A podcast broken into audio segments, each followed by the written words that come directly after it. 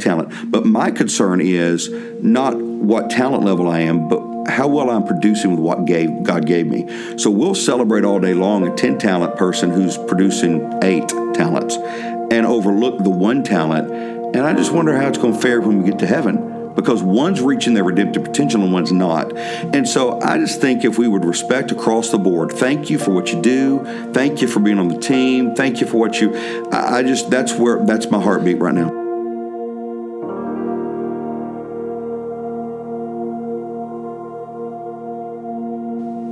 Hey guys, this is Brian. And I'm Tony. And you're listening to the Crucial Conversation Podcast.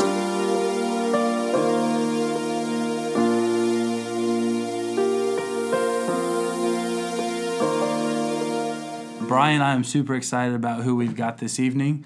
We have Pastor Steve Smith, Germantown, Tennessee. Pastor Smith, how you doing today? I'm doing great. Great to be on here with you. Hey, so uh, for those of you who don't know, Pastor Smith is giving us some time after he traveled back from A L J C camp meeting. How was that? It was awesome. It was a great time. Well, I know you traveled all day, but we, me and Brian greatly appreciate you taking this time for it's us. It's an honor.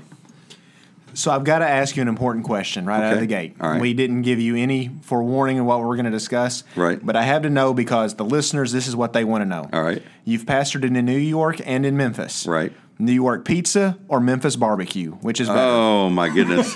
If you know me, I'm a foodie, so it just depends on what day it is. I love both. Um, if I had to pick one, it'd be Memphis barbecue. Okay. This prompts the second question. What's the best barbecue in Memphis?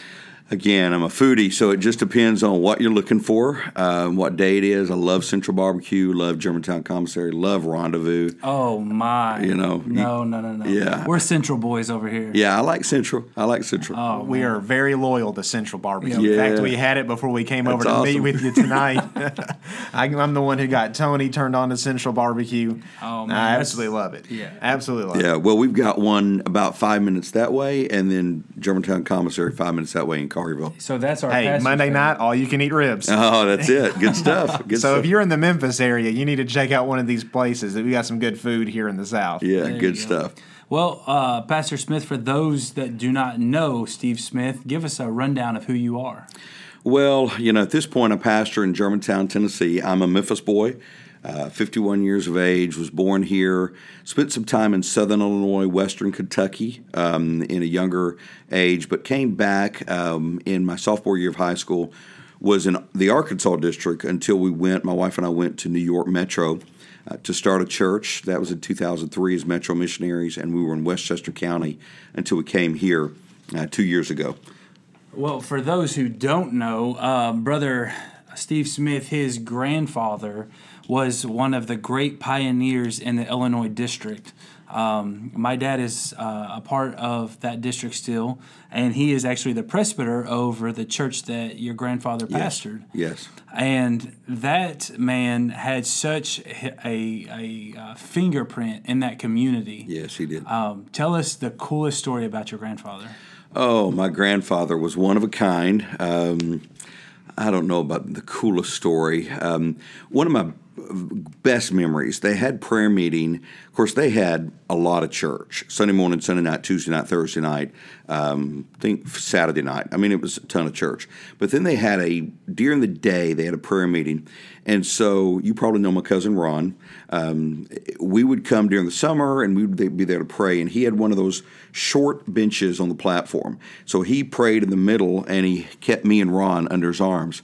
Uh, it didn't do anything for his prayer life, I'm sure, but it did a lot for us, and it put an impact on us. Let me tell you the funniest thing that ever happened while I was uh, attending a service there. Um, my dad, he was the assistant pastor in the town that he pastors in now, but our pastor was the presbyter at the time, so right. he would always send my dad down to help take care of the Carrow Church. Yes. And uh, my dad would get up and read his text, and he would give the uh, microphone to Brother Burchett and say, "Brother Burchett, will you please pray over uh, the sermon?" Brother Burchett got the microphone one time and said, "Brother Goforth, that was a great sermon." He said, we, uh, we greatly appreciate you guys coming down, and he prayed a prayer of dismissal. he, was, he was hungry.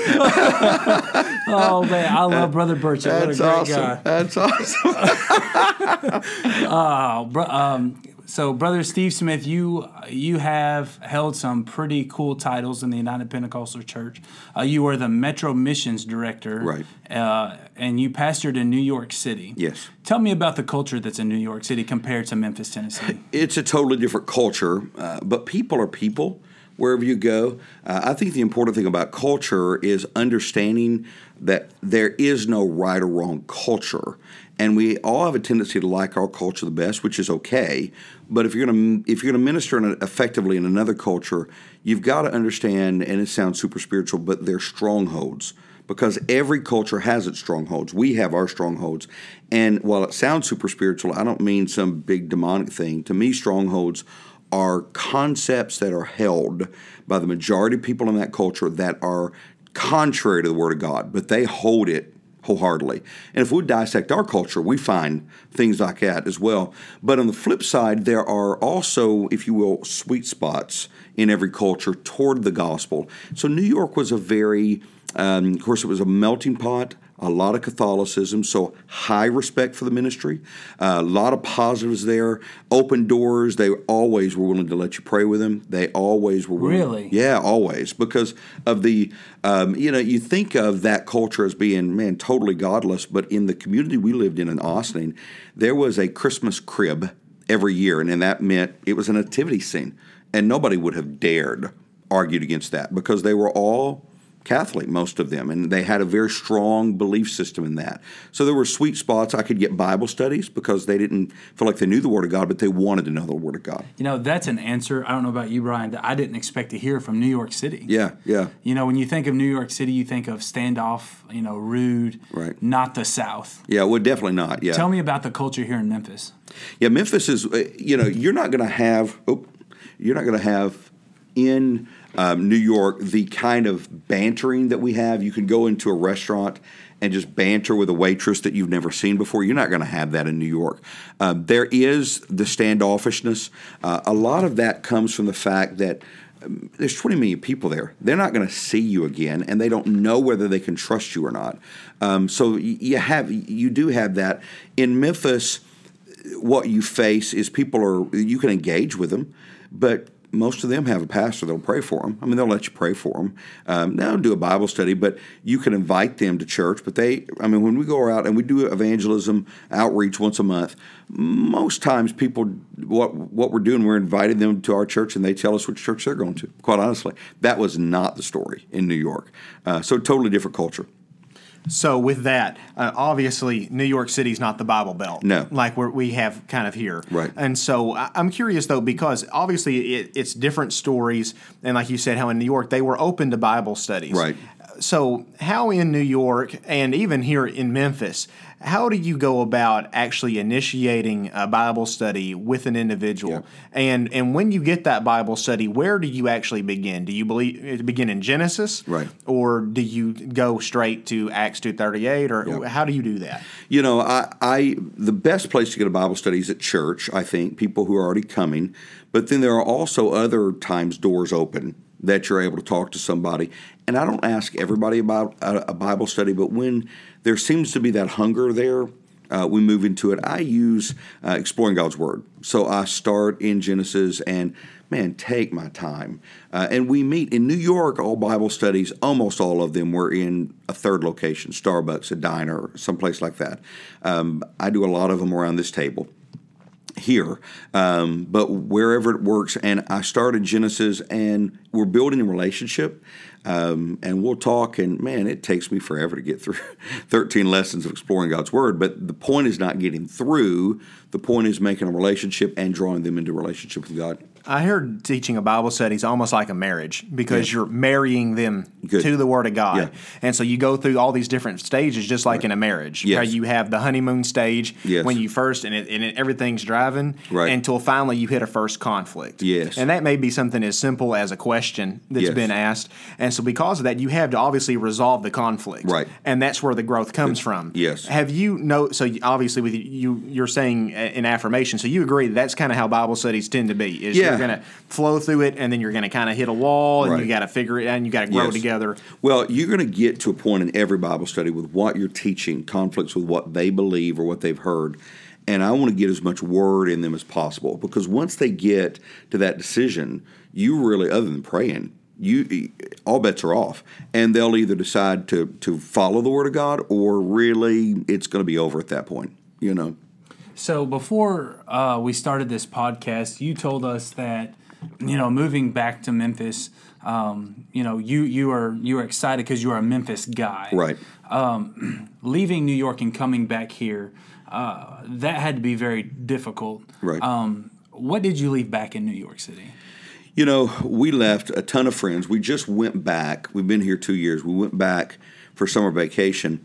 Um, we have a senior that graduated this year, and so he wanted to go back to the high school graduation who would have been a part of. So we left a lot of friends. Um, thankfully, we left a strong, thriving church. Uh, Donnie Willis is now the pastor. We were able to go to church there. Um, left a lot of memories. I mean, um, we we are totally different people than we were when we went to New York. And so um, at the early stage of New York, New York is very difficult to get a start, a church started. Uh, it's kind of, you know, because they're not, you can't just banter with them. You can't just get people in the loop. But it's funny, if you win one guy, then you win the influence with his whole family. Interesting. And so it, it's kind of a snowball effect. So for us, we, we we left a lot of friends, a lot more friends than we probably even knew, a lot of impact, a lot of change on us. But in the early days of the church, we were begging God. You know, you hear the phrase, um, sometimes God sends a man or a family to a, a city to start a church, some or to build a church. Sometimes God sends them a family to build a family. And we were like, can it be both?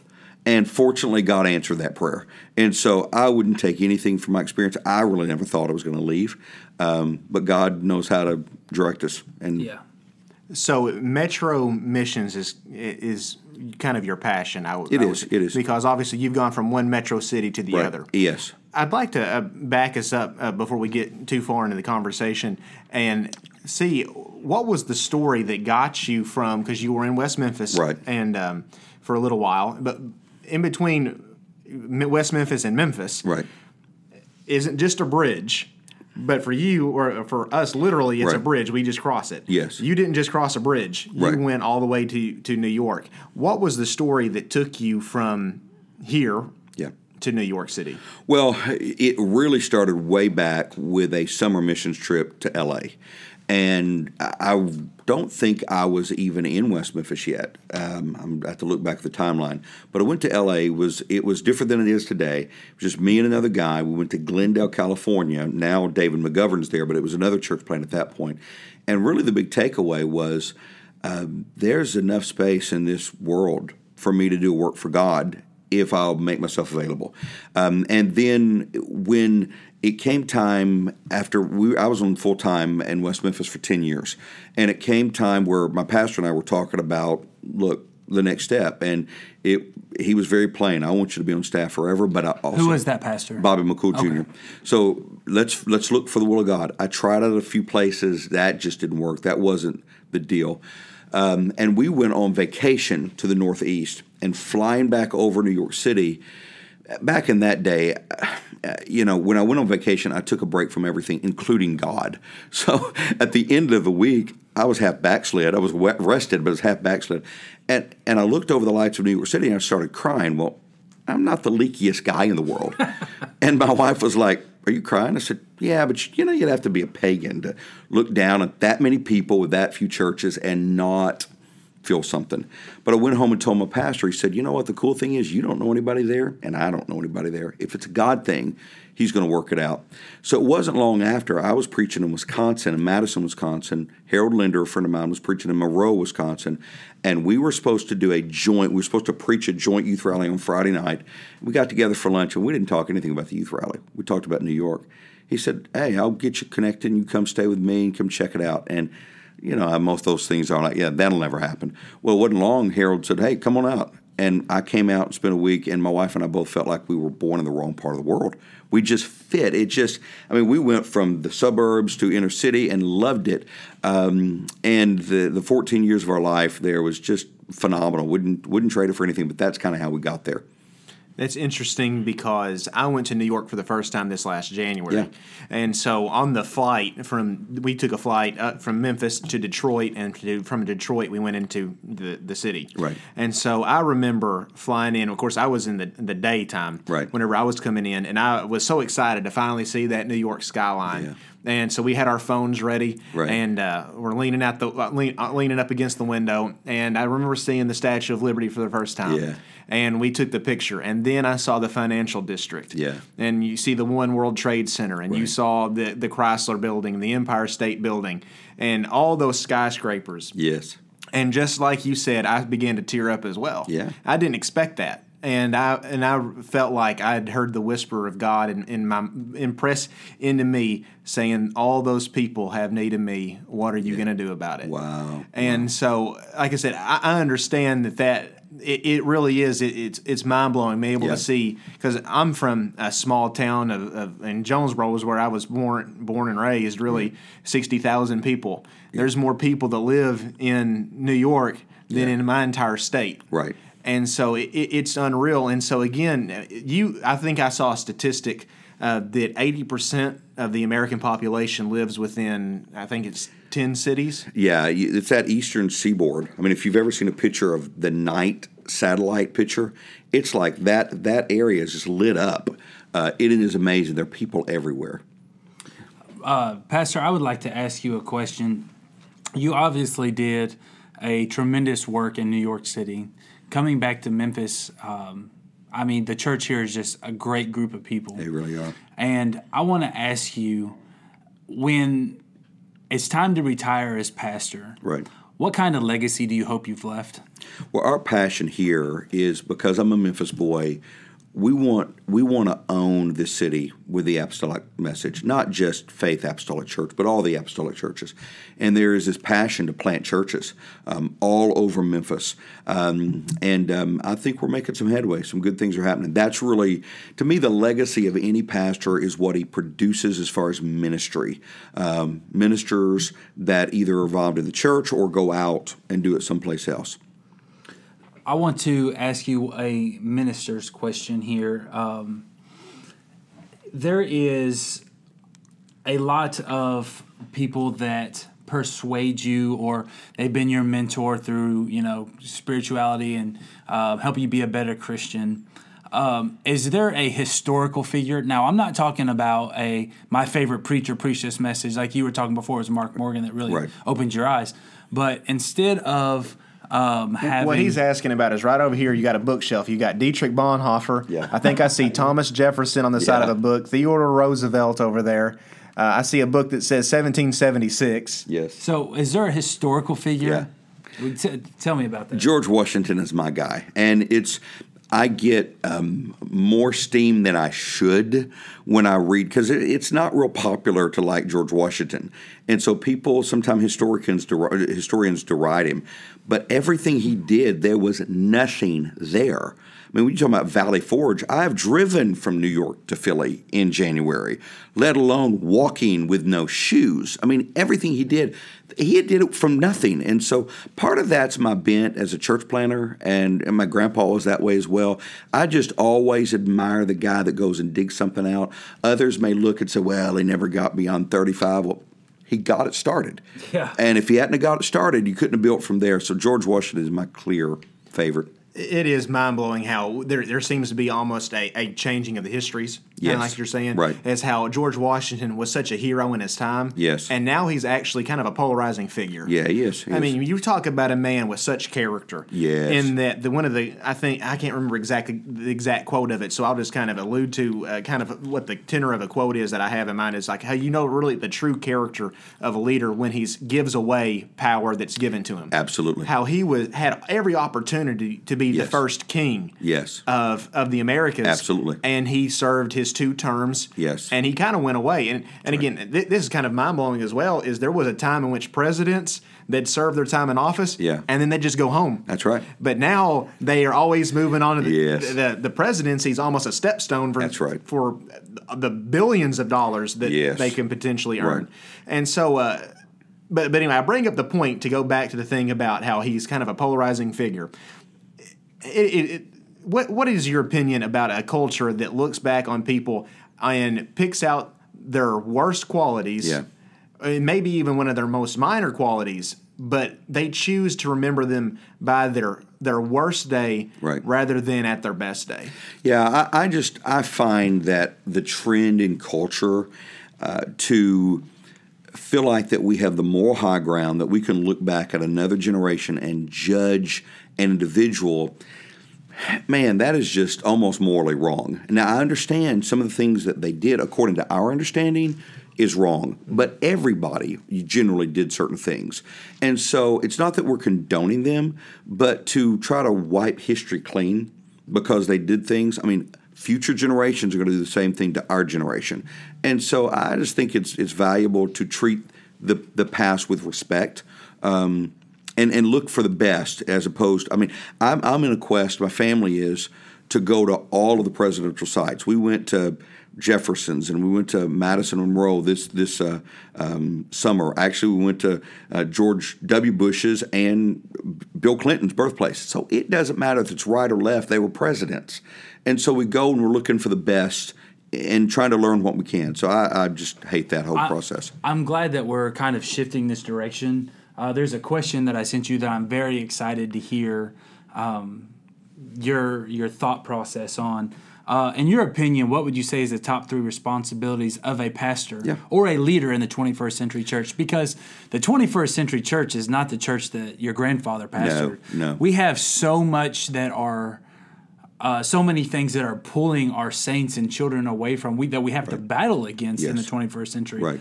What would you say is the, the, the top three responsibilities yep. of you right. pastoring in Memphis? Well, for me, my top three are very clearly defined. First is love the people.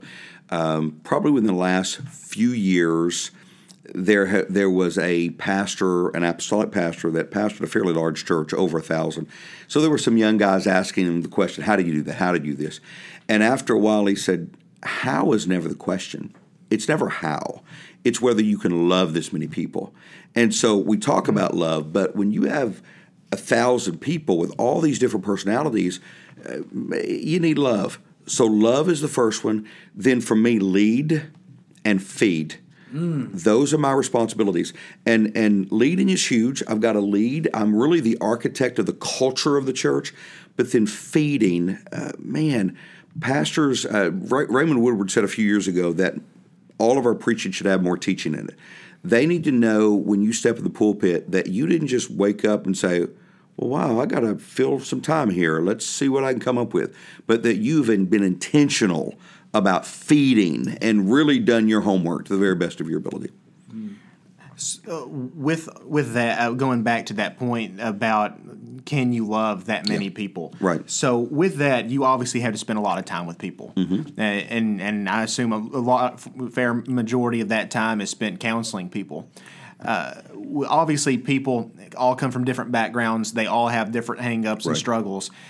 Do you do you see common themes whenever you're counseling with people that people are struggling with, and and how do you counsel people to overcome some of those big issues that, like I said, it seems like it reoccurs because right. obviously our audience isn't exclusive to the ministry. Right. Uh, the majority of our audience is the members of those congregations. Right. So the majority of our listeners are facing those same battles. Right. Right. And so uh, I'd like to ask you to, to in a way, pastor those people for yeah. a moment. Yeah, well, there's a lot of different things that, that people are going through, but the high-level principles, um, forgiveness is a huge thing. Some counselors say that if they could just teach people, people to forgive, that's ninety percent of their job. So forgiveness, bitterness kind of festers and it creates problems. Selfishness gets us into the issue. I mean, we we typically uh, underestimate the enormous power of our flesh, ourself, upon all of our relationships. And so forgiveness, selfishness. Then if you get down to brass tacks, some pornography, things like that, um, a lot of times people don't want to bring that to you. But th- those issues are taking place. Uh, I think transparency and reality and all of that, and um, not browbeating. If somebody comes to you with an issue, obviously they're wanting help. Um, and so finding some solutions, way to to get over that and to be better. I don't know if that's what you're looking for, but But how does that person forgive if the person that hurt them has never asked for forgiveness? Well, that's a very good question, and oftentimes it doesn't happen. Um, to me, when you look at forgiveness, and there's a couple of very good books about that. One of them is by uh, Andy Smith. It's called The Eleventh Commandment. I think they have it at P P H. Phenomenal book. But the concept, you look at the parable um, where... Uh, the guy is called before the king, and he owes more than the national debt. It, you know, and you do the math, the guy can't work that off in a hundred lifetimes. And so the king forgives him, and then he goes out and somebody owes him lunch money, and he throws him in debtor's prison until he pays back the lunch money. He wasn't getting the whole concept. What you see is the king, one, was merciful to give that kind of thing. But secondly, the king sets the example on forgiveness. He is saying, you know, I'm not going to get that out of that guy anyway, and so I'm choosing not to try to collect an uncollectible debt. And so what we run into with unforgiveness is I know people who refuse to forgive people who are dead. Dead people can't ask for forgiveness. But whether they're dead or alive, you can't unsay a word. You can't undo a deed. You can't. Forgiveness is not a punishment for us. It's freedom for for us. And so while I'm forgiving somebody, when I don't forgive somebody, they hurt me, and they're sleeping like a baby, and I'm tossing and turning. And so by forgiveness, uh, there's some misconceptions. Forgiveness does not mean that what they did was right. It does not even mean that we have to reestablish a relationship. It, that that forgiveness, what they did may be a game changer in our relationship, but it means I'm not going to try to collect an uncollectible debt. I'm going to give that to God, let him take care of it, and, and move on. And some of that is is a long-term process. It doesn't happen overnight. So I want to ask you something about uh, your free, what well, you were just talking about, forgiveness. Yeah. As a leader, maybe not even in a church, but in a business or in a marriage or relationship, right. How do you admit that that there was a problem, and how do you fix that problem yeah. before before it really hurts somebody or yeah. something? You, you know what I'm trying to say? Yeah. Well, the first thing is to own. Just, you know, take what you do very seriously. Don't take yourself too seriously. So that means that you're going to make mistakes. If you're leading, you're going to make mistakes. And when you realize that you've made a mistake, own it. Um, I never have understood people who won't own it. Um, I use an analogy from time to time. If your favorite team is in the seventh game of the World Series and your favorite player just has a horrible game, I mean, he has five errors, he struck out every time, and he's the reason they lost, you want to hate him. You want him to, to be traded. But if he gets behind the microphone right after the game and says, sorry, I blew it. It, it was a horrible game. We had a great year, but, man, that last game, I, I stunk. I, I hope next year will be better. It's hard to hate a guy that owns his issues. So I'm, a, I'm a Chicago Cubs fan, so I get it. yeah, you, de- it. you definitely do. But how to fix it, I mean, you. first of all, you sometimes you have to know who did it, but a lot of times people get involved in blame games. And so fix the problem, not, not blame. Um, and so as what according to what the – the issue is, you figure out how to make sure it doesn't happen again, hopefully. You know, but it all comes really with honesty and transparency. Most things can, it's almost like the love thing. The issue is not how, it's can you love. And same thing with fixing issues, if you'll be honest. And nobody's trying to hide and act like it's, but just own your responsibility. Um, I tell our staff here, don't don't ever surprise me.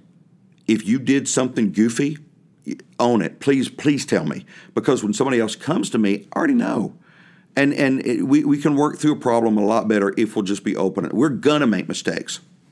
Uh, so obviously, it, you run a volunteer-based team here. Right. Uh, I would assume. Do you have full-time positions here in the church? No, we have one uh, part-time staff, but not any full-time other than me. So everybody's kind of in a, in a volunteer kind yes, of basis. Right. And so obviously, you have to handle those mess-ups in a in a kind of a unique situation. Right. So Tony, I know you and I, we we are both managers where we work. Um, I work at the post office, and right. so the, the office that I, I have, we've got um, – uh, I, I kind of had to – be over about sixty people, uh, four, right. about fifty people a day okay. there, and so obviously there's conversations I have to have whenever yes. people aren't me- measuring up to a, a performance because right. where we work we have performance standards. Yes, everybody has to kind of meet in, in a certain standards. Uh, with me personally, I am horrible at having those tough conversations. Sure, sure. Of, They're not of, fun. Of being able to tell, go to have to go to somebody and be like, "Hey, it's just." You're not cutting the mustard. I mean, right. there, some if you're doing your best, your best just ain't good enough. Right. Yeah. And, and Tony, yeah. I think you're probably better at it than I am at having well, those. I just have to, I think I have to deal with it more often. Yeah. Yeah. And some of my drivers actually, uh, they listen to this podcast. But, yeah. So I got to be very careful here. But uh, you know, there is those times where you have to to to have that hard conversation right. with them. So I completely get what you're talking about, Brian. So with, with it being a volunteer team, and what are some, in your context as a volunteer team, right. what advice would you give to the leader, uh, either in the business environment, to Tony and I, right. or to the pastor or or anyone that's listening? If they run some kind of nonprofit organization, and they right. anybody that has people over them, uh, parents even, right. going to their kids, that can sometimes be hard. How do we approach things, and especially, I mean, obviously, you know, we have to be godly about it. Sure. How, how do how do we approach hard when, conversations? Yeah, those yeah. hard conversations. Well, for me, you know, we're trying to get the right people on the bus, and a church, God has a lot to do with that. But getting the right people in the right seats on the bus. So ninety percent of the battle in a church is not necessarily trying to get people to perform better. It's to make sure they are in the right seat. Now, that becomes a problem when there's titles or microphones involved. Typically, they'll be fine to move if there's not a title or a microphone involved. But, you know, when they get in the right seat of the bus, they, they're on this bus for a reason, and they've got a contribution to make. And so finding where they fit is the huge thing. Um, and, and everybody's different. I mean, God gives some one talent, some two talent, some five talent. And so finding where they fit's a huge thing. Now, if you need to... Where I would really focus more, say we, we do ministry training, and if it's obvious uh, a minister just they're not they're not really preparing to, to speak. Now I can either not put them on the rotation, or I probably the more loving thing is to sit down and say, "What's it look like? What are you doing to prepare?" And so, as much as possible in a nonprofit organization, you're trying to bring the best out of people um, without destroying them. Trying to help them do better and not. Not really rail on them. You know, I mean, you, you want to build them up. So you just alluded to my favorite parable in the Bible. Um, I want to ask you a question on that, mm-hmm. but I want to preface it by giving some rundown for those who don't know that parable. Um, there is a story that Jesus tells that uh, he gave Uh, there was a guy that gave a guy one talent, to, uh, was it three talents and five talents? Yeah, two and five. Two and five, yeah. yeah. And...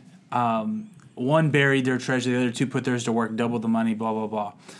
What do you tell the person who has the gifting right. that buries it? Wow, that, that one's very difficult. And, and a lot of that is convincing them that they have something to contribute. One of the most powerful things I've ever heard on this side, on this issue, Bishop D D Davis in New York, Um, I consider him my bishop. I heard him say one time, the stark reality is that most Christians are one-talent Christians. So if you have one hundred people in your church, if you can get them all using their one talent, that's better than having two, three people that are using their five talents. And so letting people, and the talents usually are very natural. So we spiritualize everything. The, the talent may be, I knew a lady in West Memphis, she could cook, oh my goodness, like nobody's business. And if she was cooking men's prayer breakfast, revival took over. Yes. Everybody wanted to be at men's prayer breakfast. That was her gift. And so I don't think it has to be the spiritual, it can be. But it, sometimes it's what you bring to the table um, and use what you have. Don't bury that. Don't. I mean, the one scripture that we all, I think we are all guilty of, I mean, regardless how much we think we love the Bible and we want to follow it, the scripture that says don't compare yourself among yourselves because when you do so, you're not wise. We all line up in the not wise category. We do that. And so whatever we have, we need to give it to God. It's just we preach about that from time to time. We try to make that a big deal. Whatever people's talents are, use it. Bring, bring it to the table. So I've read a, a few leadership books by John Maxwell. Yes. And one of the things that, that he uh, kind of advocates uh, to be a very effective leader is the ability to lead leaders. Yes. And when you talked about how it's kind of easy to move people around in different positions, right. except for those that have microphones in their hand. Right. Because the people with microphones in their hands are leaders. Yeah, yeah. And so there is tremendous difficulty right. in having to reposition people that kind of have that inclination to lead. But if you yeah. don't do it, you kind of yeah. set yourself up for failure. Absolutely. Absolutely. And, and so, like, I know, like, in, in the business environment, whenever the best employee on our job is the one who does something incorrectly, yeah. that's the last one that I want to have to go and call them out on right. what they've done right. because they and they are a leader in right. what they do. They're good at what they do, right. but they had a bad day or had a bad moment. And, sure. But and, but if you don't address it with one, then you really don't have grounds to right. stand on when it's the people that just they can't seem to ever get it right. Yeah, yeah. And so how hard is it to lead leaders? Well, I would much rather lead leaders than followers. Personally, you lead them both. But leaders bring something to the table. But again, you've got to be transparent. You've got to be comfortable in your own skin. Another John Maxwell uh, idea that I think is true, uh, he basically says if you're a ten as a leader, you're comfortable with elevens and twelves around you. If you're a seven, I don't know the numbers exactly, you want four and fives around you. If you're a two or three, you want everybody else dead. So the the biggest the biggest bane to leadership is, um, how would you say it, not self-centered, but a self-conscious leader that doesn't have confidence in themselves because they're always second-guessing people. Um, leaders um, are going to tell you what they think. Well, that's what I want. I, I don't want to get out and make, if the, you know, when we're meeting with the staff, look, don't let me get up and do something stupid. The one thing that is not admissible is for me to do something stupid and for you to come up, yeah, I didn't think that was going to work. Uh, it's not going to be well. We're we're going to have issues because you you needed to say that on the front end. But there's got to be some freedom to talk about that and security on the leader side of their calling um, and the commitment of people. Now, here's what leadership um, must have. It's it's got to be a team, and we often talk about teams. But I've read some books about team that wasn't a team, it was a blob. There was no head. And so leadership, we can talk about it in a closed room, but we've all got to be heading the same direction. And so that's what people get in issues with, you know, somebody else trying to lead the, the team a different direction. That's never admissible. I mean, you, you just can't do that. If you're part of a team, you got to move in the same direction. You can challenge that direction to the leader, but you need to be moving in the same direction or you're not going to really uh, you know, achieve what you're wanting to achieve. So I personally think that I'm like a two? Yeah. On a scale of, yeah. Um, I'm like a two. Yeah. Where do you think your number is? Oh, I have no idea. That that would be, you know, where it comes to the, the talents and the leadership level, I don't know. But I know I'm fairly comfortable with leaders around me. Mm-hmm. Um, that I don't know where that puts me. God will have to decide that. And I'm just always trying to be as good as I can be. Um, another thing on leading leaders, it's another John Maxwell concept. You really got to get comfortable with the whole coaching thing, which you guys managers, you do that all the time, a- instead of what Maxwell calls gunny sacking. And some leaders just gunny sack. So you got this great guy up here, great gal. They do a few things, and you think, well, I really ought to talk to him about it, but you don't. And you just kind of stack it up together in this big sack, and then you explode. And they're thinking, well, I thought I was doing good.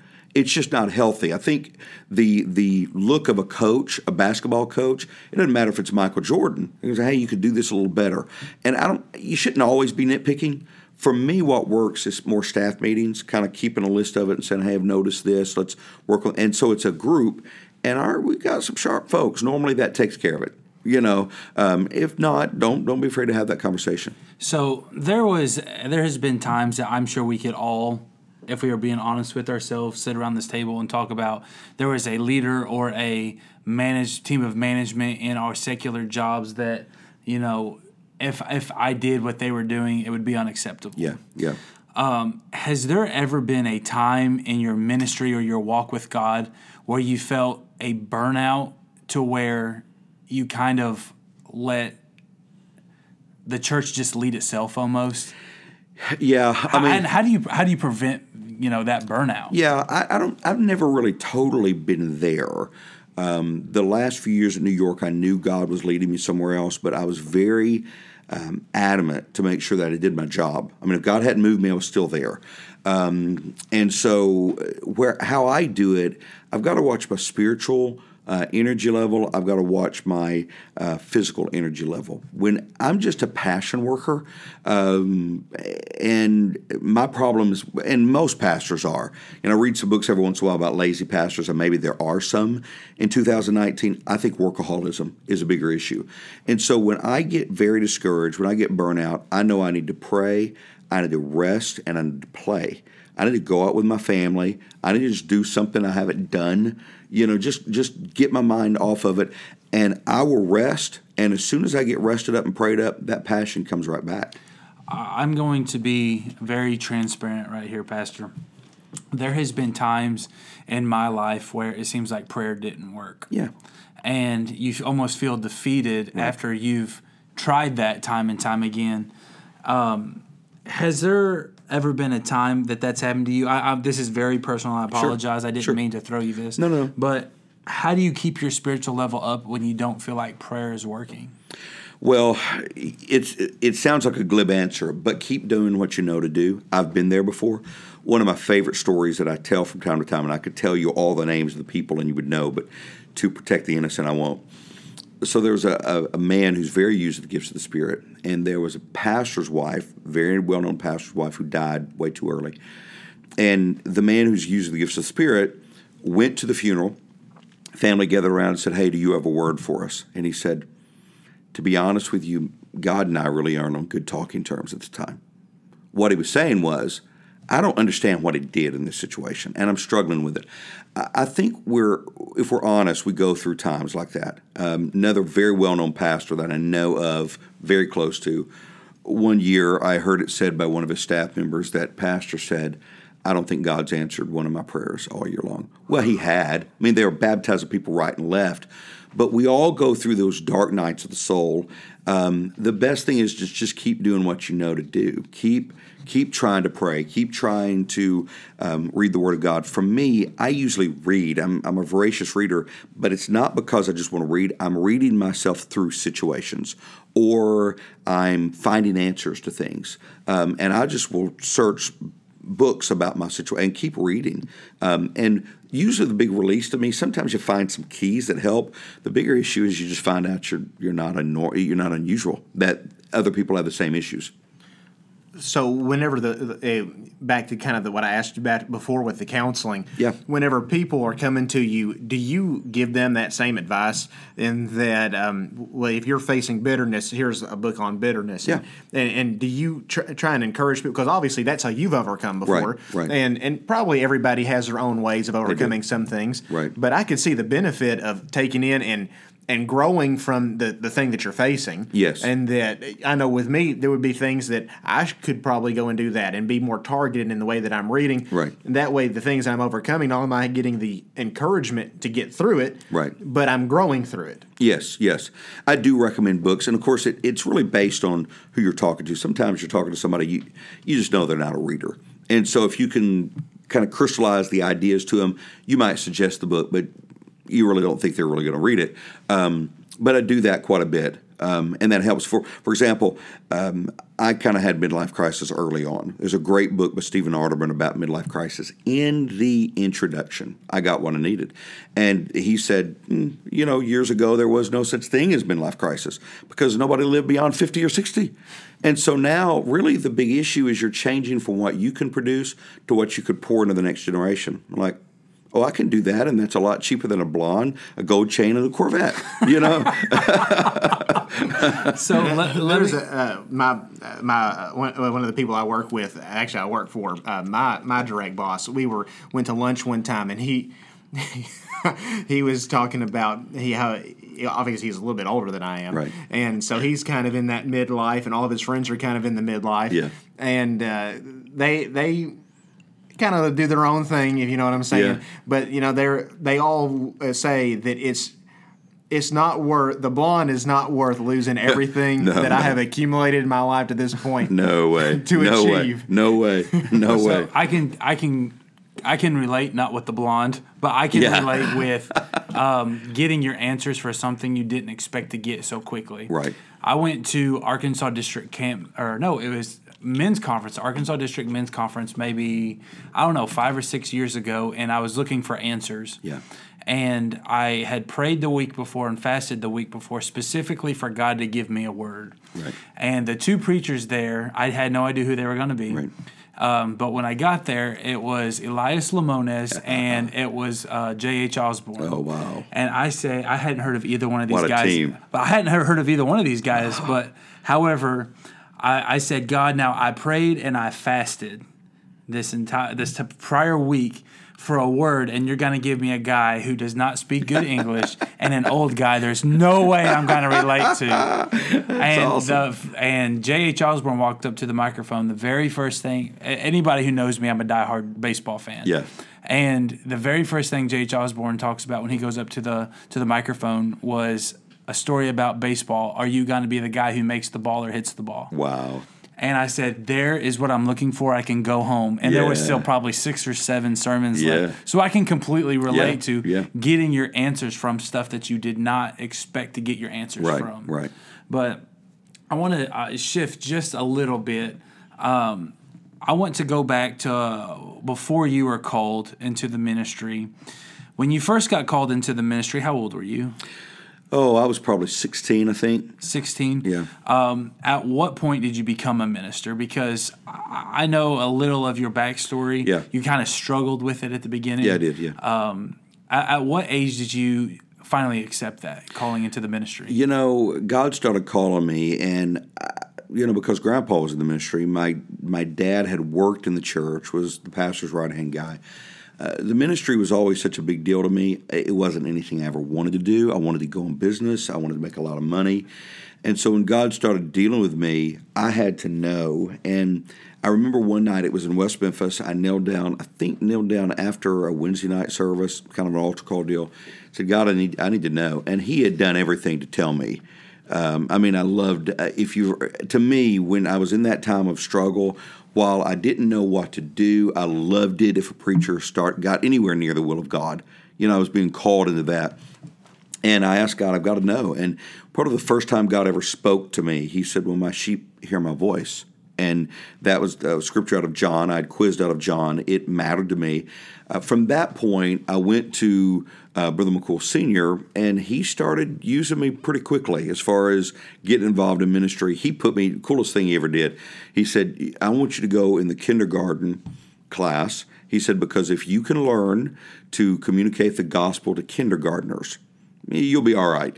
And that was kind of the beginning, and it, it just went from there. So my follow-up question, what age were you at that age? Around sixteen in that age. Okay, so did you have a plan, or when did you get a plan to intentionally develop up as a minister? You know, I really didn't have a plan initially. Um, you know, I, I was going to go to Bible college right out of high school, and Brother McCool offered me the position to be a youth pastor.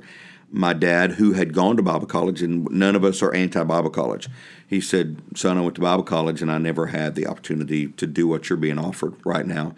He said, so, you know, I jumped in there. I learned how to do youth ministry. In the process, I became a reader. Uh, that's probably, I think there's another question that deals with regrets. That's probably my biggest regret, that because of my education bent, I wished I had uh, get, had a focus on higher education uh, for me. Let me follow up with one last question yeah. in ministry, and we're going to shift gears here. Uh, but is if there is one thing you could go back and change thus far in ministry, mm-hmm. what would it be? It would be that, that I would I would have focused on um, education, whether it be Bible college, uh, secular college. You know, the environment, it's kind of hard for us to believe. I'm fifty-one, so we're talking several decades here. But the environment wasn't the same toward education then. Uh, it was almost looked down on, frowned on.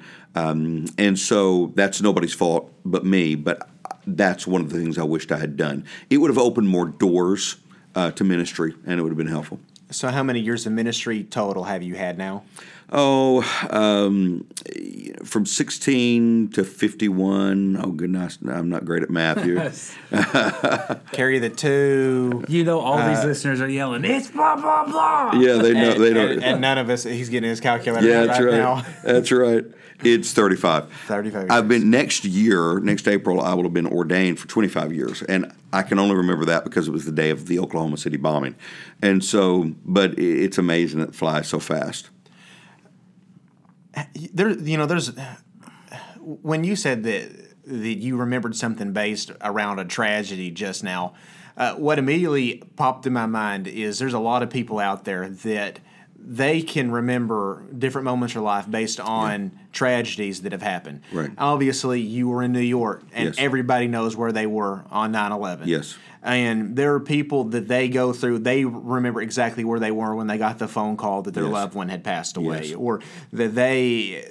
You know, of course, in thirty-five years of ministry, you've seen people's lives get marked by tragedy. Right. How do you, when something tragic happens in your life, whether it be a divorce you didn't see coming, right. or or your children that that you dedicated to the Lord, yeah. suddenly they don't want anything to do with the, this this truth anymore. Right. Whether it be they they're going to a life of substance, right. or or ha- or even for, you know, changing denominations and different uh, methods of faith.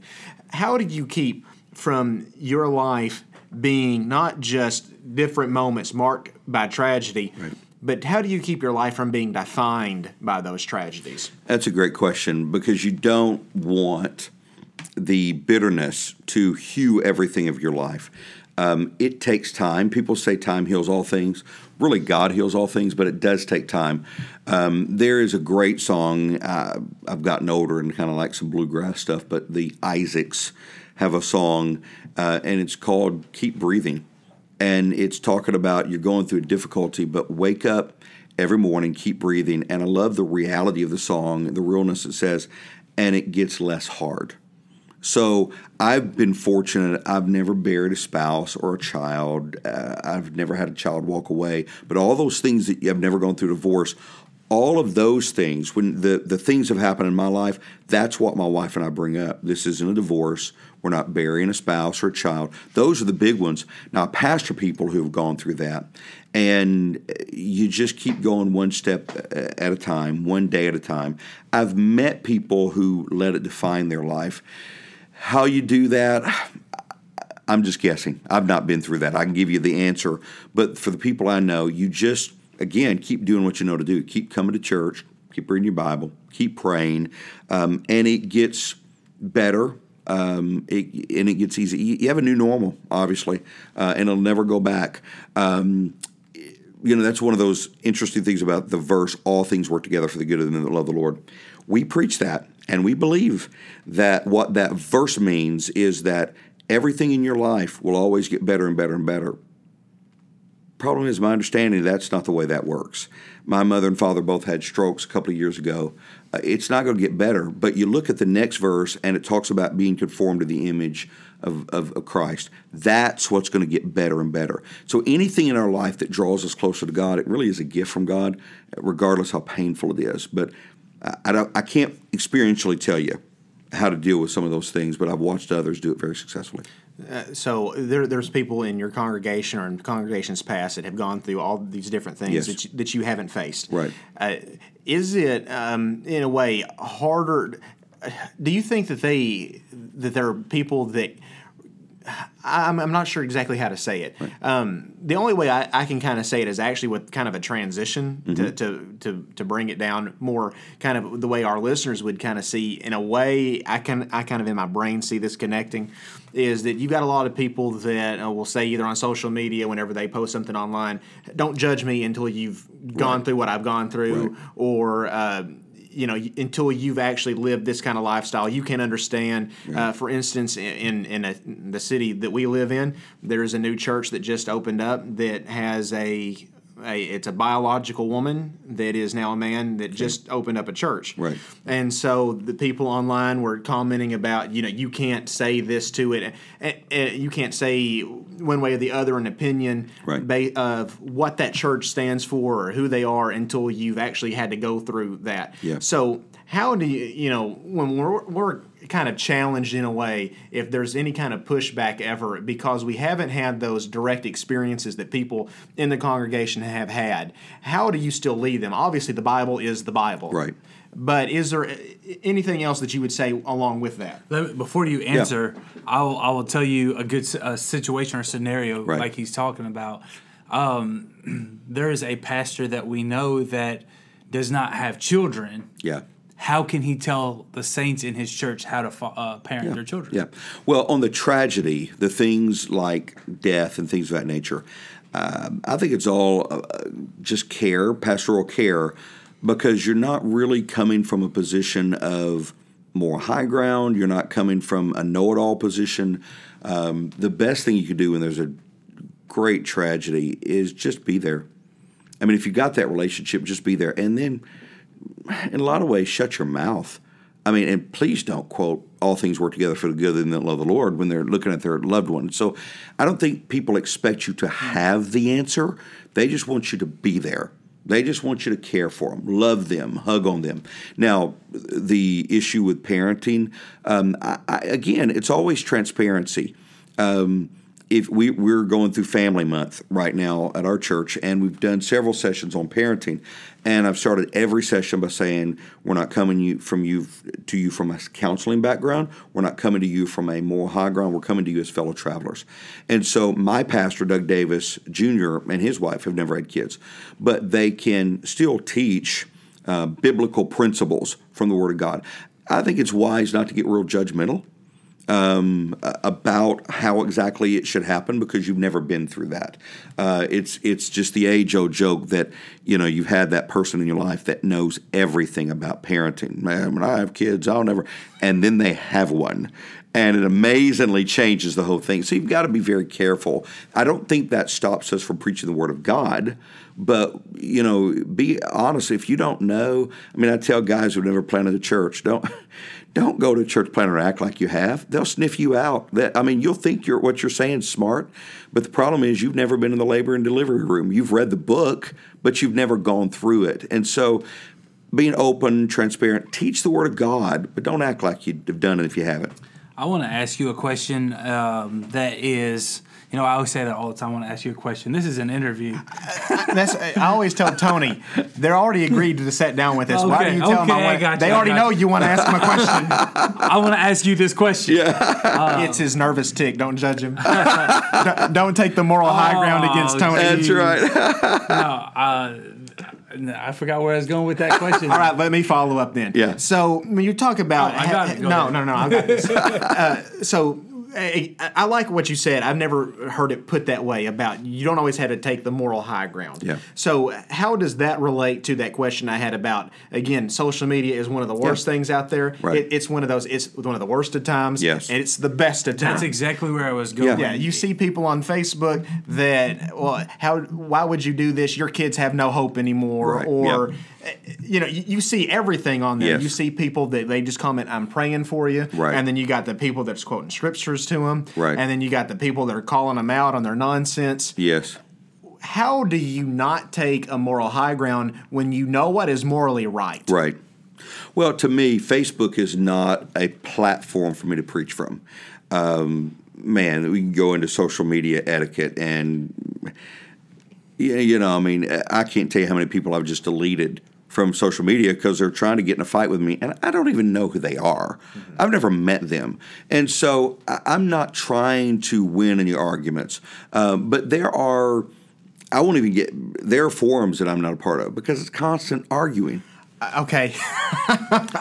I've been added on some forums before. Yeah. yeah. And I was on it for about two weeks. Yeah. And I said – it. Well, I'm about to tell on what it is, so I'll just back off. But yeah. there, there were some forums that yeah. I was on that I that and, and you know I, I know it's bad to say I like a little drama. Yeah, I know, yeah. I know it's bad to say, but I yeah. like hearing yeah. a little drama. Yeah, yeah. But I'm just like, if this is all this is, I don't want any part of it, and yeah. so I got off it. Now yeah. there was a few screenshots I took along the way because, like I said, I like. I mean, even yeah, yeah. even as Brian and I have started this podcast. We've had people, you know, say you should have this guest on, and they can because they're, uh, they're an expert in this situ or in this um, realm of, of spirituality, right? And it comes from a debate background. Yeah, you know, yeah, I, yeah. this this podcast is not to debate. Right. This is to show people, you know, we as ministers, leaders, everyday people go right. through the same thing. There's yes. no, there's no, there is no sense in being shameful or or scared to talk about right. some of these issues. Absolutely. But with that being said, is there a specific subject or a topic that it seems like the church of today seem to shy away from? Oh, yeah. I, I think across the board, most pastors would say we don't talk about eternity enough. Uh, and even in passing, we don't talk. It's it's amazing to me, and and that includes me. I mean, if you look over the last two years, I don't know that I've preached a message totally on eternity. I try to do it annually. I don't get there. I try to do a couple, one on heaven, one on the, the alternative hell. Um, but it's amazing to me we're so close to eternity, yet we talk about it less and less. Woo. So obviously we're probably the most un-Bible literate uh, society is the society right. of today. Right. So it, to those, the, the unchurched, uh, what they see when they see the church is it, they just hear about, you know, love, basically. Yeah, yeah. That's pretty much the overwhelming thing that they're going to hear. Right. Obviously, there is that is the huge topic. Right. And it's probably the most essential topic to discuss. Right. But there is, with that, that message of you will eternally stay somewhere. And so to an un-Bible literate culture, is hell real? Because they would say, well, how could a loving God right. send me to hell? Absolutely. And and that is, the longer we go, the more and more, because the church isn't addressing it, more and more people are not believing in hell. How could a loving God send me to hell? You have to try to wrestle with that in the sermon. I think that's why we shy away from it. Um, we do hear a lot about love. I'm not sure how much biblical love we hear about. Uh, what we typically hear is just new, the modern P C tolerance, love. Um, love, though, led Jesus to a cross. Love requires some hard things. Love is what makes you get up two o'clock in the morning and change diapers and feed babies. And, and so all we hear basically is love, which is accept everybody as they are, and the Bible doesn't even do that. Now, I think we should not be judgmental. I think we should um, not be. But the old tolerance was, I can disagree with you, and we still can be good neighbors. That's biblical. You can't do that anymore. Exactly. There's exactly. just no way to. That's right.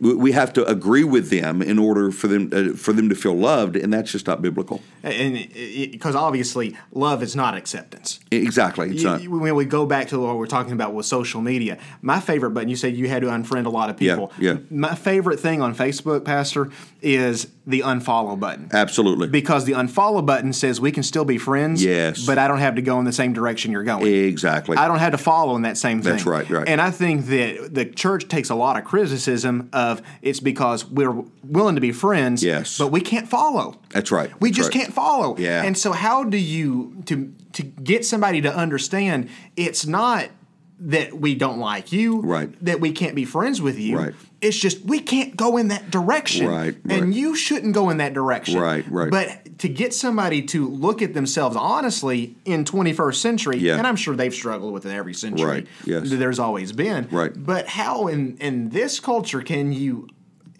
practically tell them, we want you to come to church here, we want you to be accepted right. in the in the congregation, but your sin, it, it, that can't be accepted here. Right, right. Well, you have to talk about that because that becomes the issue with this whole God thing. I mean, we all love to say, oh, Jesus is Lord. The implication of that is he's the boss. Right. That means I'm not the boss. And so you have to deal with it. If if what I do displeases God, okay, it's going to affect the relationship. So he's the boss. And as people in the U S, we don't have a, you know, we put a president in every four years. We don't have a king mindset. And very few people in the world. I mean, the royalty in England, it's not what it used to be. It's figureheads. Yeah, and so a king is whatever the king wants happens.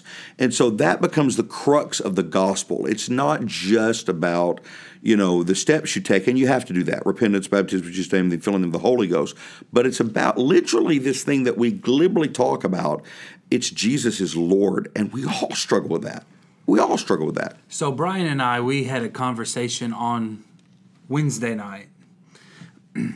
What is, in your opinion, I'll tell you, he asked me a question, and I gave him an answer he wasn't expecting. Yeah. And then I turned around and asked him, and he gave me a, an answer that I wasn't expecting, but we both understood what we were talking yeah. about.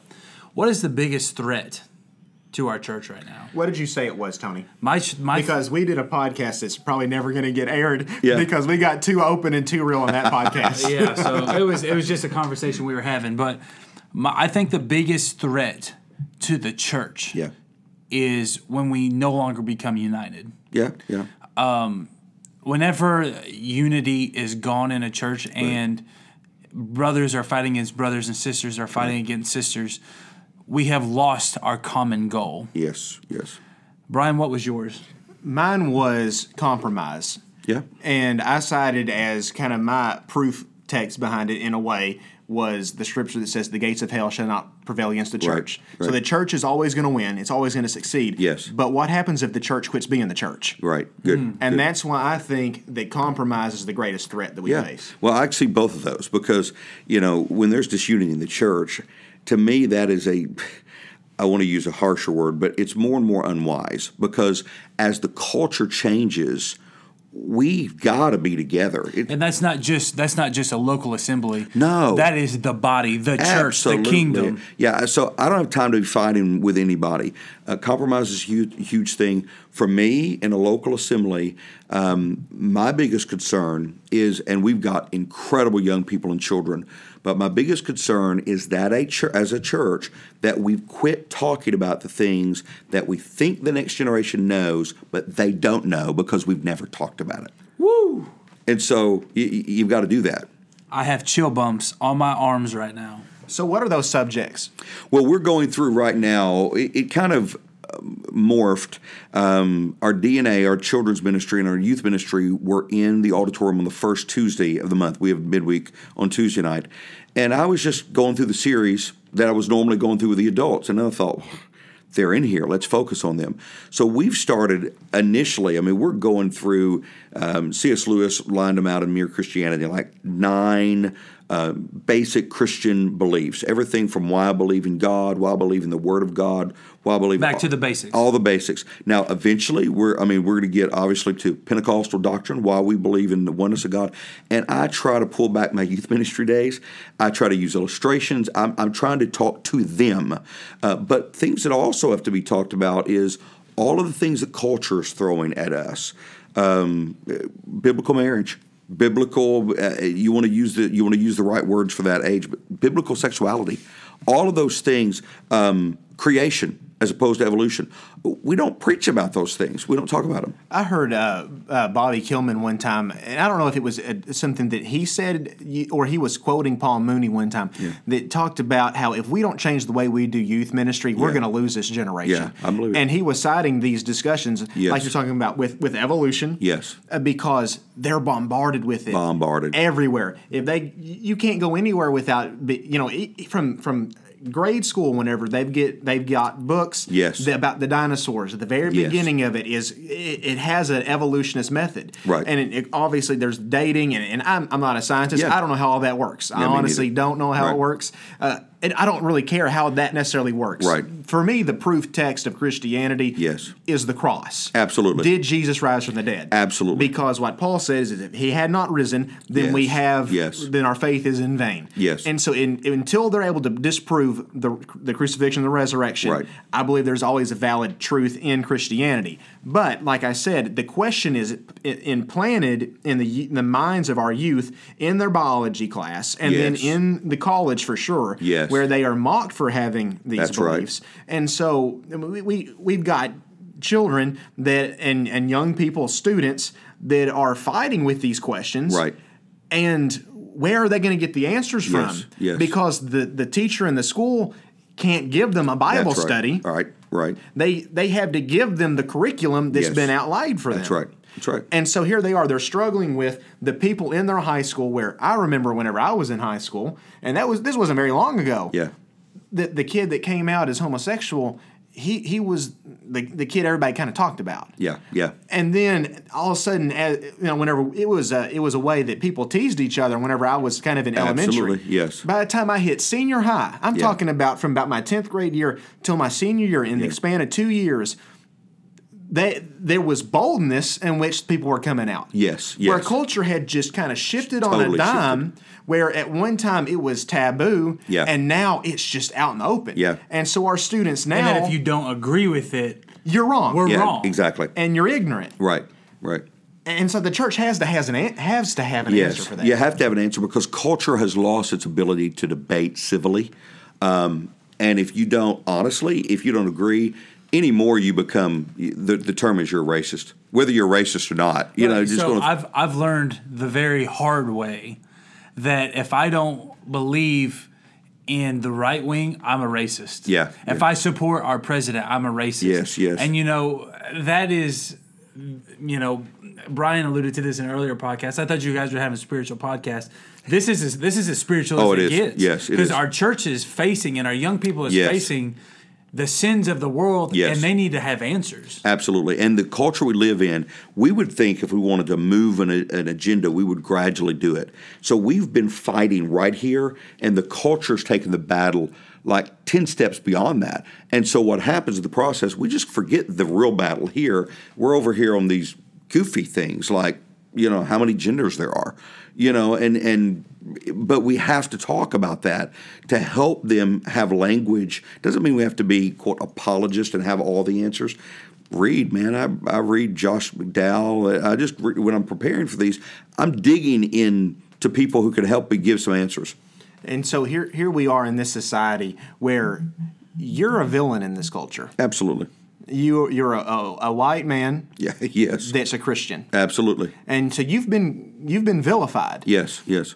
You're li- you're pastoring in a, a a metro city, right? Where there are all kinds of different cultures. Yes.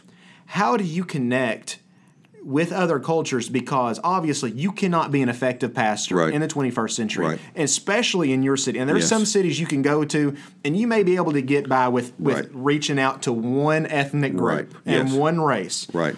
But you can't do that in Memphis. Yeah. No, no, not at you all. You can't be racist in Memphis. No, not at all. So ha- ha- what, do you, what, is, what is your out – how in, um, what all is it that, that you're doing here at Faith Apostolic yeah. to, to reach out to other communities? Well, it's it's a work in progress for us. We're working uh, to start a Spanish ministry. We already have one started, but services and things of that nature. Of course, Memphis um, is has a lot of um, diversity. I think it starts in the pastor's home where we're honestly not racist, that we're not talking in ways privately that if it were known every place else would, you know, sometimes we're p- pretty hypocrit- hypocritical about that. So there's got to be a true love, and then people know that. You're, you're going to have you're going to have some struggle with culture, but your church should mirror the the community that's around you. So we're in Germantown, um, and and we're we're working to that. Um, Uh, and doing our best, but to love everybody um, really across lines and see them as people that God loves. Can a leader lead spiritually without love for that culture? You know, I've seen all kind of guys be successful in one culture in different parts of the U S To me, you've got to love all of them. And it's, you know, again, back to the culture idea, their culture is just as valid as yours. It's just a different culture. It's not wrong. It's just different. It may be wrong in your mindset. Um, in New York, I had a somebody that come, came to visit, and we were at an Italian restaurant, and, you know, the Italian bread. And he was saying, well, if these folks ever had good Southern yeast rolls, if they ever had that, they'd never want this bread. And I could not convince him, like, I think most of them have, and they've. This is what they choose. It, our cultures, it defines who we are. It doesn't mean the other one's wrong. You know, and the beauty of celebrating other cultures, I'm the size I am today, partly because I embrace all those other cultures. I couldn't live on Burger King and McDonald's. Oh, no, no, no, no, no. I got to have a, I gotta have a Mexican restaurant in there somewhere. That's right, yes, I'll yes. tell you, uh, for those who don't know, uh, the reason why we're down here at Memphis at ten thirty-seven p.m. making a podcast is we had the privilege of doing a uh, children's service here. Uh, we did this is the second time we've done it. Awesome. And I, uh, you were just talking about culture and food. My bro, my fingers are crossed. We're going to P F Chang's tomorrow. Oh yeah, yeah, yeah, yeah. That's the plan. That's the plan. Oh. I won't be here tomorrow, so I won't be able to enjoy I'm the sorry. festivities. I'm oh, sorry. Oh, let's get back on track. Man, I, I think I've lost my track. I'm distracted because now I went some some lo mein. And, yeah, uh, yeah. So so let me let me ask you this, since we um, uh, to get personal with you. Um, I know with me personally, I, I I'm very self-critical of an individual, right? Uh, because I don't ever feel like I meet up, measure up right. to my own standards. And I, there are people that are probably listening to this that um, hopefully they're listening to this. Hopefully yeah. we, we didn't bomb. But uh, to those that are listening, that they they are very self-critical, or they they lack a kind of self-confidence. Right? Um, has, has there times? Uh, obviously, you you probably have in your in your mind a standard of what a, a minister is, what right. what a pastor should be. Right. Do you ever fight with the feeling of inadequacy and feel like you don't measure up to to your own standards? Yeah, I definitely don't measure up to my own standard, but to me that's okay. We have to set a bar somewhere. And we always hit a little below that, but as long as we're reaching for that bar. The self-confidence has been a work in progress for me. Uh, early on, man, I, was, I cut my teeth in the McCool's church. And if you know anything about Bob McCool Senior, Bob McCool Junior, they have spontaneous talent on loan from God constantly.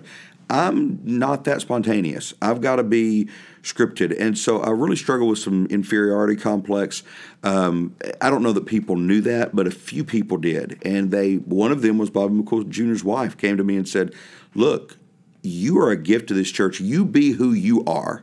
You're, you're not my husband. You're not my father-in-law. You be who you are. And it was a work in progress. But, uh, yeah, I'm my hardest critic.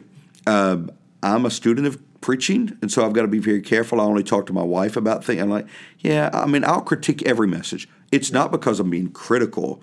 I am a student of preaching. I'm the exact same way. Yeah. yeah. And another thing, like with me, I, I don't know if, if you struggle with the same thing. Uh, I used to, whenever before I actually started preaching fairly often, I used to listen to about six or seven sermons a day. Yeah, awesome. Because I, when, before I was starting preaching, there was no way to to figure out how. Yeah. Because unless you're actually in the pulpit, you never really get That's to, right. de- to develop. That's right. And so I was listening to all all kinds of the spectrum of different pastors, right. all different spectrum spectrums of of from the right, left, center. Yeah. I listened to everything because yeah. I tried to develop and hear how they articulated certain things right. and, and how they would connect with people.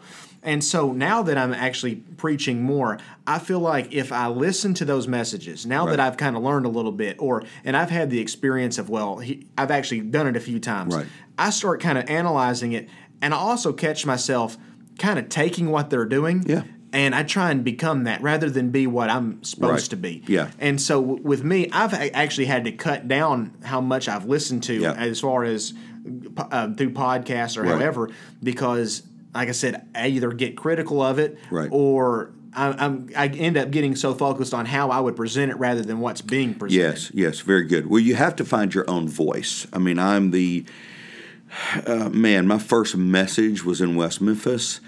I think the message was verbatim, an Anthony Mangan message, and the closing illustration was something I'd seen Wayne Huntley do. And it, you just, those are two power punches right there. Oh my! It was phenomenal. For people who didn't know, I just stole it. You know, I mean, it, it was great. Um, but learning to find your own voice, because the world doesn't need another of any preacher, not another Anthony Mangan, as powerful as he is, or Wayne Huntley. You want to be your own person uh, and learn. Because God's called you for a specific reason. Absolutely. Well, my favorite definition of preaching is truth through personality, and so it needs to be your personality. It needs to be who you are. So uh, we're going to do my all-time favorite segment right here where you speak to a specific listener. Okay. Um, you've went through a couple of transitions, and sometimes they're not the easiest of no, times. No, they never are. I want you to speak to the listener who may be listening right. that are at the crossroads of transition and speak into their life right now, because you, you are a guy who went – how many miles from home? Oh, it's eleven hundred miles. You went eleven hundred right. miles from home, and you knew nobody there but your wife. Right. You're, you you had a newborn at the time, correct? Yes, yes. And you didn't know if you were Steve Smith called or yeah. Jesus called yeah, when you went. Right. You know, we feel like we know right. God's calling, but we're, that safety net is always real nice. Yes. I want you to speak into the life of someone who's at the crossroads of transition right now. So if you're in a, in a transition of moving into planting a church or stepping out of the ministry, be confident in what you know God has called you to do.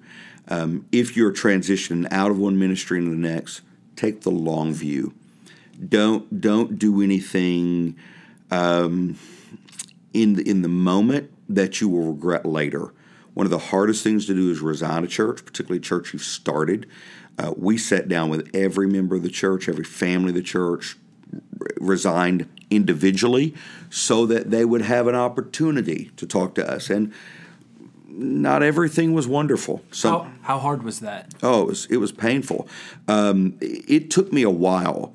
Um, I, at that point, I was preaching a message a lot about Abraham and Isaac and Abraham offering up Isaac. And I was about like my learning was a call to preach. I'm like, God, you call me to New York. I mean, we only celebrate people who've been there twenty years. I plan on being here forever. And he he spoke to me. I was I was on my way to go preach that message at a church on a Sunday morning. I'm praying.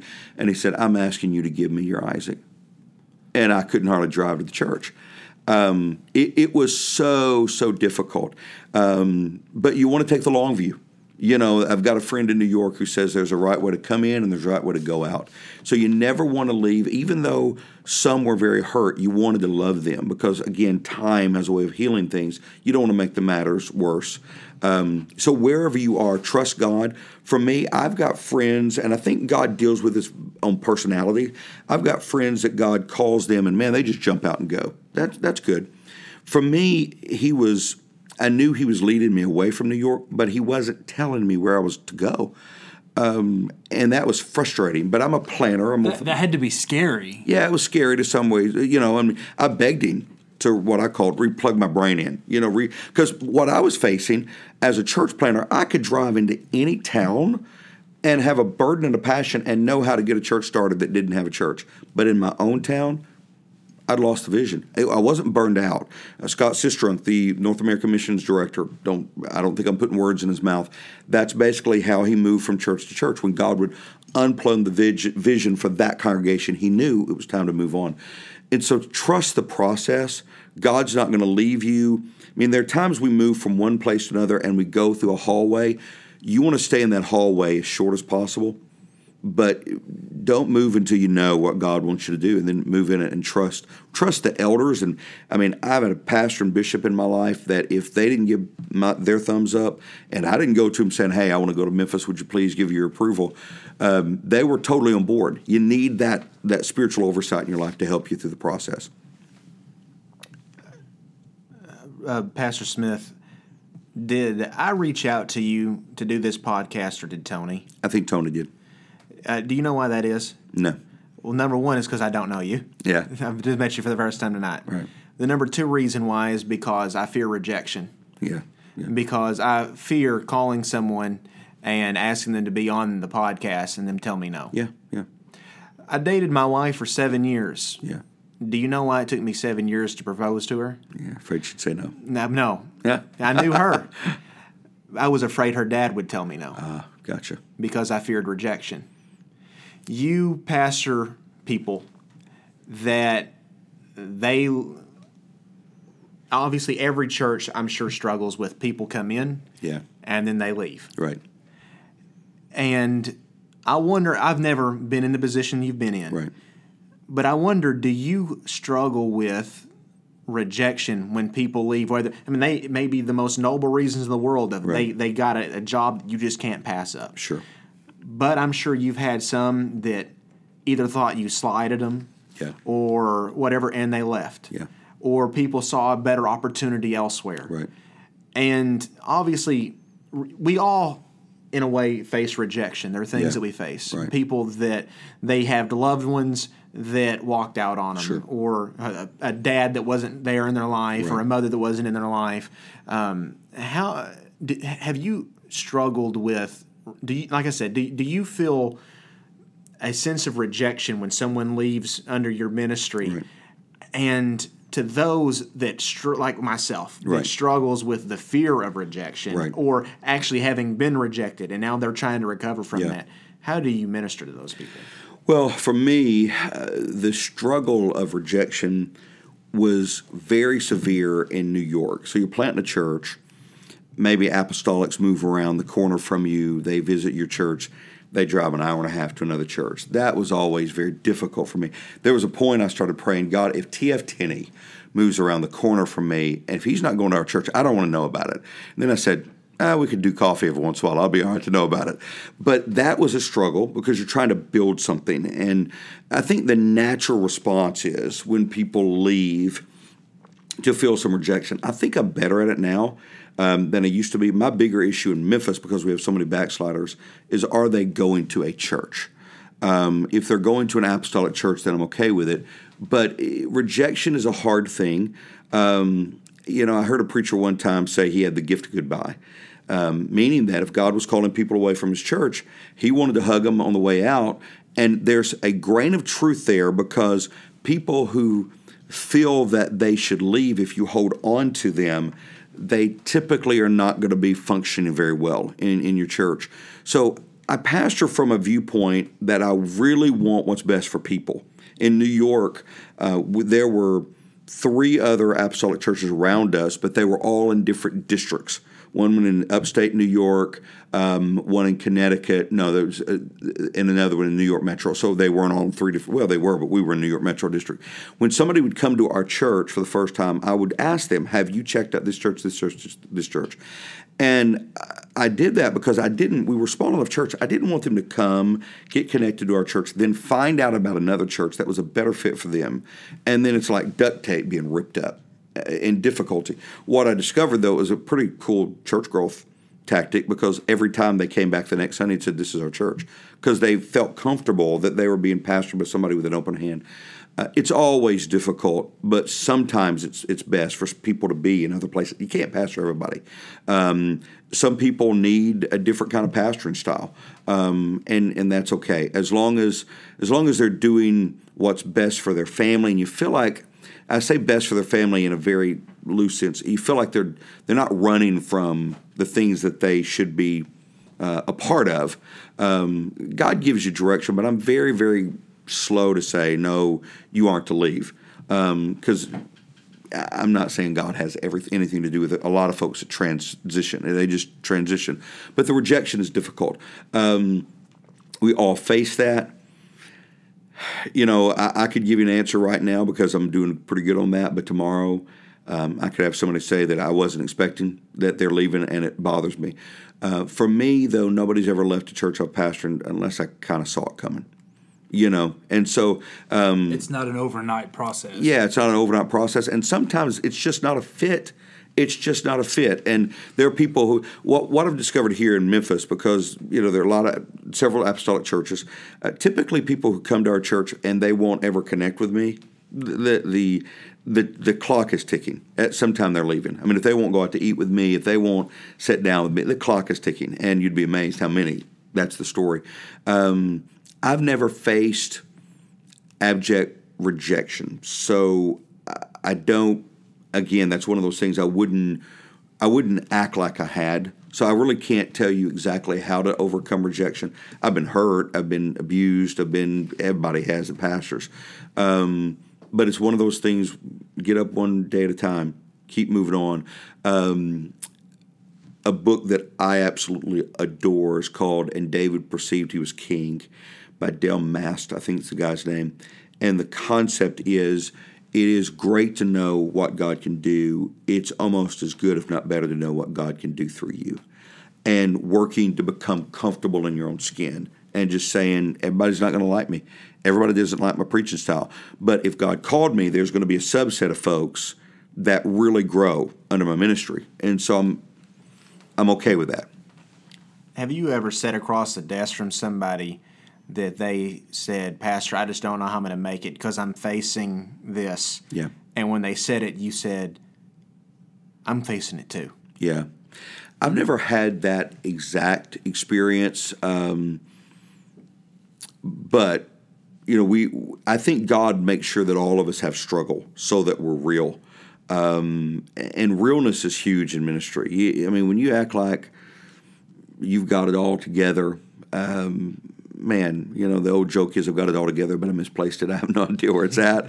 You know, I mean, it, it's important to be real, um, not necessarily to preach in such a way that you make everybody feel uncomfortable because you're being too transparent, but to be honest, because we all struggle.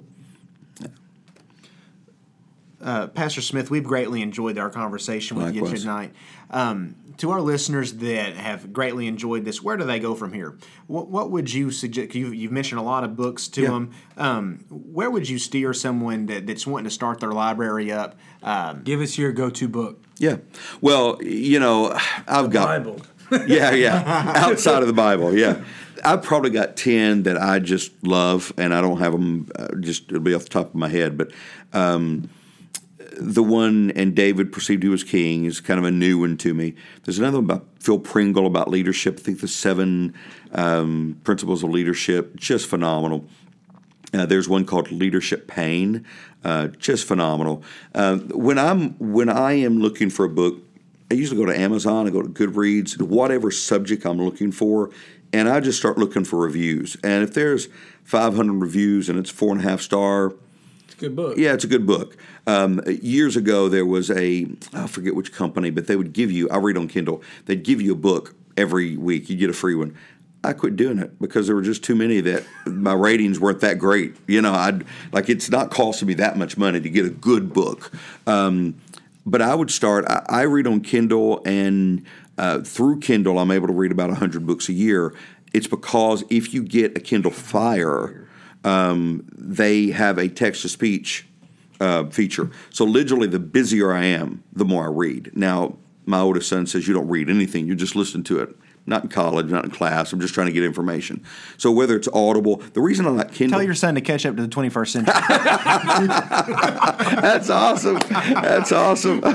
The reason I love Kindle is I can highlight it and then go back and find it and, and use it. So Brian has said we appreciate it. This is our, our last our last question for you. Give us your final thought. Is there anything we should have asked you, or is there something that's on your heart that you've been um, dealing with your church about? Like something. Let's end this with an encouragement here. Yeah, yeah. Give me something what you got. You know, kind of where I'm at, and I've been this way for a long time, um, particularly on ministry uh, and people in churches. I just wonder what would happen if there would be a good old-fashioned baptism of respect uh, among ministers. And it goes back to those talents. It's amazing to me. God will put somebody with one talent maybe in a town that we wouldn't want to pastor, and if we're not careful, we really don't respect them. We look and say, well, their numbers aren't that great. We respect the five talent. But my concern is not what talent level I am, but how well I'm producing with what gave, God gave me. So we'll celebrate all day long a ten-talent person who's producing eight talents and overlook the one talent, and I just wonder how it's going to fare when we get to heaven, because one's reaching their redemptive potential and one's not. And so I just think if we would respect across the board, thank you for what you do, thank you for being on the team, thank you for what you – I just – that's where – that's my heartbeat right now. Because we've talked about this in prior conversations with other ministers and other guests. We're a body. Absolutely. We are all building the kingdom. Every one of us. We have – a responsibility, and it's it's not to tear down th- the brother across the street. Absolutely. That's that's that's a great heartbeat to have, Pastor yeah. Smith. There's a, a man who pastors in Dallas, D G Hargrove, and I love an analogy he gave one time. He said, we had an elder saint that was working with a brand new saint that had transferred from another apostolic church in the area. They were work, working in the kitchen, and the new saint started running down another church, and the elder saint turned, pointing their finger and said, oh, haven't you heard? We, we don't do that here. And so I think it's a very powerful thing. We're all on the same team. We're all going to do things a little differently, but we're on the same team whether we like it or not. We're building the same kingdom. Absolutely, absolutely. And so to have genuine respect uh, for those around us, is, it, I think God would be well pleased with that. Well, Pastor Smith, thank you so much for well, sitting down with us this late. Um, guys, like us on uh, Facebook. Follow us on Twitter. Uh, Instagram, um, you know, you can find us on iTunes, Spotify, Stitcher. Leave us a review. Leave us an email. You've been listening to The Crucial Conversation.